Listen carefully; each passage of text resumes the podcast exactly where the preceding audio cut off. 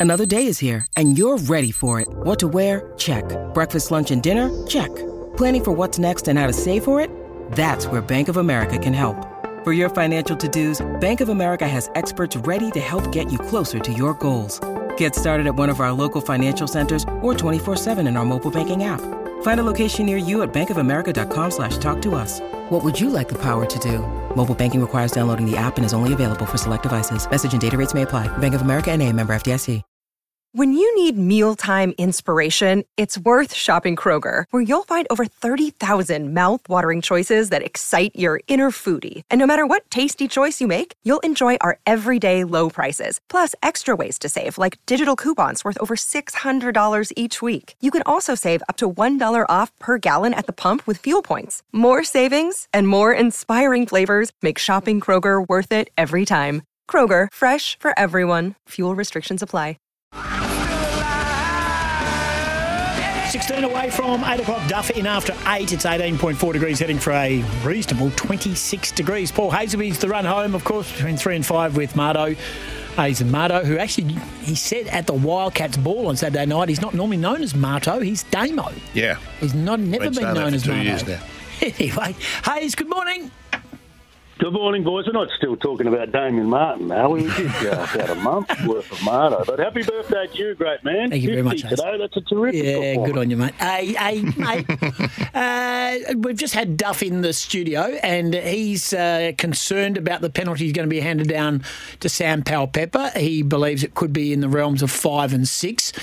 What's your vibe on what we can expect at the tribunal if and when he goes there? Yeah, I think four weeks. I think they will send a message to everybody in the competition. We know the timing of it's not ideal. He had a choice, and I just think now it's on the player when they approach a contest. They can't go in with too much bigger. I don't think he meant to go in and do that, but I don't think that's going to be an excuse in season 2024. The AFL needs to crack down, and today will be the day. You should be fairly dirty though. If you're the one being used as the um, the one to send a message, though, Hayes, wouldn't you? I mean, would you even consider appealing it? If you got, if you thought you got a, a, you know an excessively large sentence for the fact that they are trying to just send a message rather than what the actual incident, uh, you know, uh, deserved. There is an argument for them because the tackle was swung in his direction from Willie Rioli, so we understand that, and that, that's grounds for appeal. Um, and absolutely, if they cop five and six weeks or four weeks even, they want him out there because he's such an important player for them. But I think at some point in time, the AFL has to make a stance and uh, let everybody know that if you approach a contest in that manner and there's a incident that occurs from it, then there's going to be a significant penalty that comes your way. Paul, what do you take out of the pre-season game over at MRP between the Fremantle Football Club and West Coast? One, did you like what you see and the and the fallout for Fremantle, and are the alarm bells ringing at West Coast already? I took nothing out of it because I promised myself going into this pre-season not even to pay attention to those games because I think every single year we fall victim to doing that. Everybody's at a different stage. Like the West Coast Eagles, you know, their training block, they're not going to be as fit as some of the other teams just yet, given what we've heard come out of their organisation over the last two years where they haven't trained that hard. But this year they are training harder. But there's a catch-up effect that comes from that.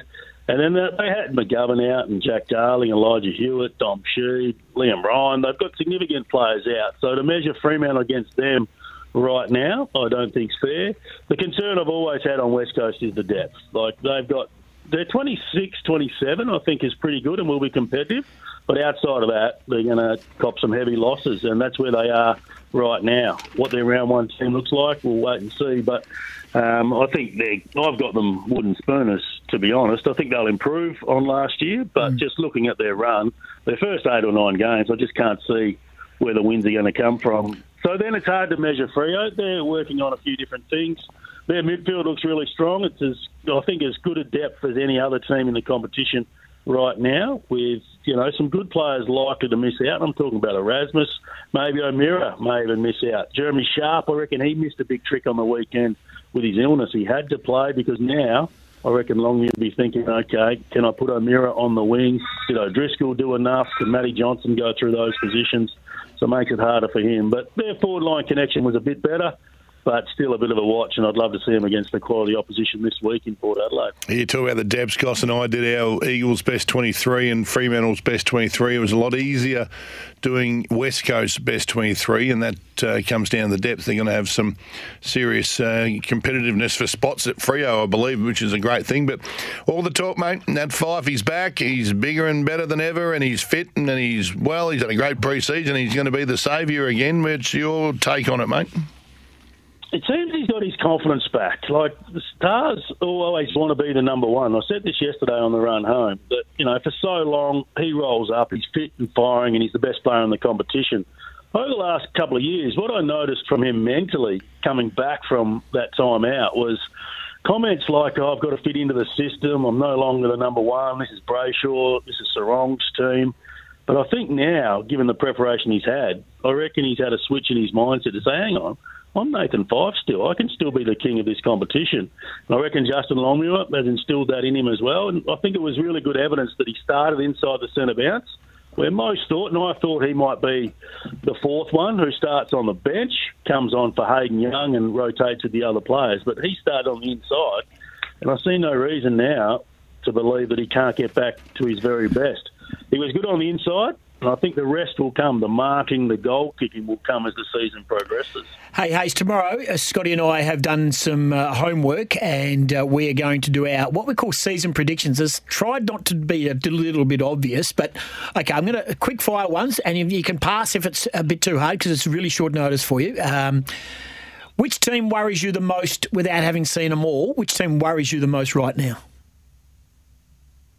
Richmond.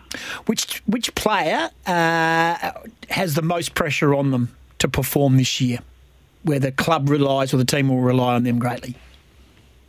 Oh, pass. Which headline will we see at some stage this year? Uh, or AFL not doing enough on concussion. Yeah, I think concussion's going to be a big one. What rule or moment will command the most notice? Do you think the head the head knock again?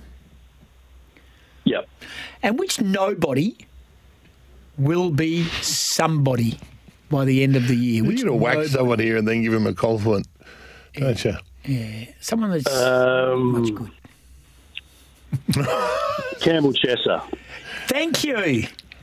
I'm a believer. You are too. He's turned you around, Campbell I'm a Chesser, believer so- on Campbell Chesser. I reckon there's enough there to, Yeah, to right. go by. Yeah, I do. My headline, and I can just give you a bit of a taste. My headline will be it will say along the lines of VFL no longer. VFL struck out with the AFL line through it because I firmly believe six of the eight teams at the end of the year going to the finals will be non-Victorian.